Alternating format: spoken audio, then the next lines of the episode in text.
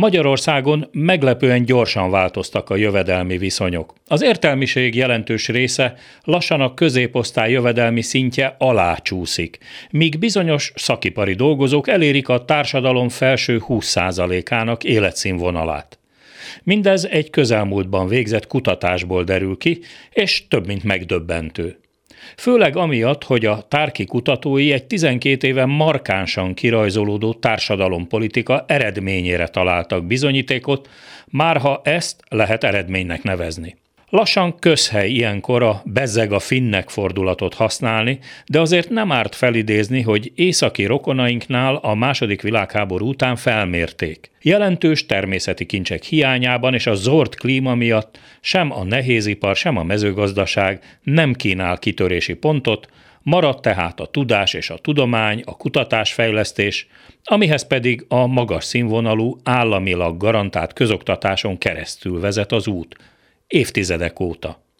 És így született meg annak idején a Nokia világsikere, vagy tört az élre a papíripar és a szolgáltató szektor, amely utóbbi jelenleg a finn nemzeti jövedelem közel kétharmadát adja. Ma Finnország a világ leggazdagabb államai közé tartozik, nagyon sok tekintetben sikeres és elégedett honpolgárokkal. Csak a történelmi összehasonlítás kedvéért mondom, hogy 1938-ban még Finnország messze Magyarország mögött kullogott a gazdasági statisztikák szerint.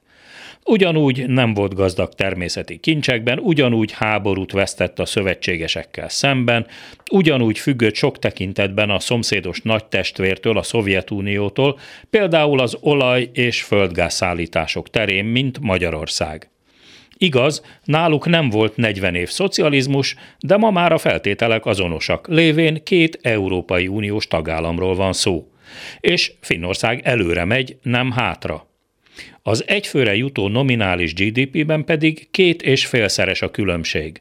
Ott 53 ezer dollár, nálunk 20 ezer egy évben.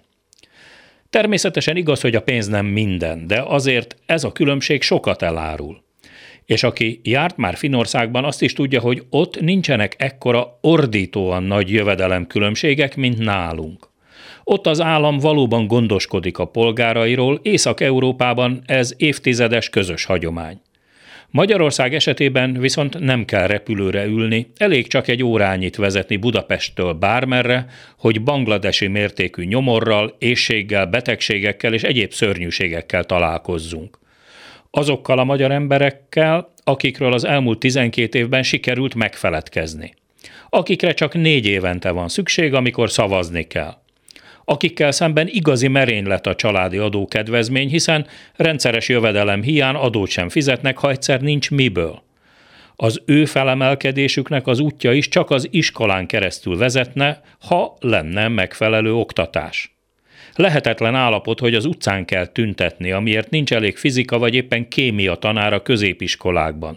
Ha 16 évre szállították le a közoktatás korhatárát, ha elég csak szakmunkássá képezni a nebulókat. Várja őket a gigászi akkumulátorgyár, nem baj, ha nem tudják, hogy mi a különbség a pozitív és a negatív pólus között. Csak rakosgassák szépen a gépek alá az alkatrészeket, ahogyan kell. Attól félek, hogy ha ez így megy tovább a közoktatásban, ismét a három millió koldus országa leszünk, és hozzáadhatunk még három millió félanalfabétát is, akinél még a saját okostelefonja is okosabb. Cselét kell ide, meg jobbágy, hű alatt való, semmi más. Akinek bármit be lehet magyarázni, mindent elhisz, mert nincsenek meg a képességei az önálló véleményalkotásra. Azt is elhiszi, hogy minden bajról ki is tehet. Kész a válasz. Soros, Brüsszel meg a szankciók. Tekintetünket szegezzük keletre, ilyen egyszerű. Így leszünk aztán az I és Gyulai értelemben vett puszták népéből a jurták népe.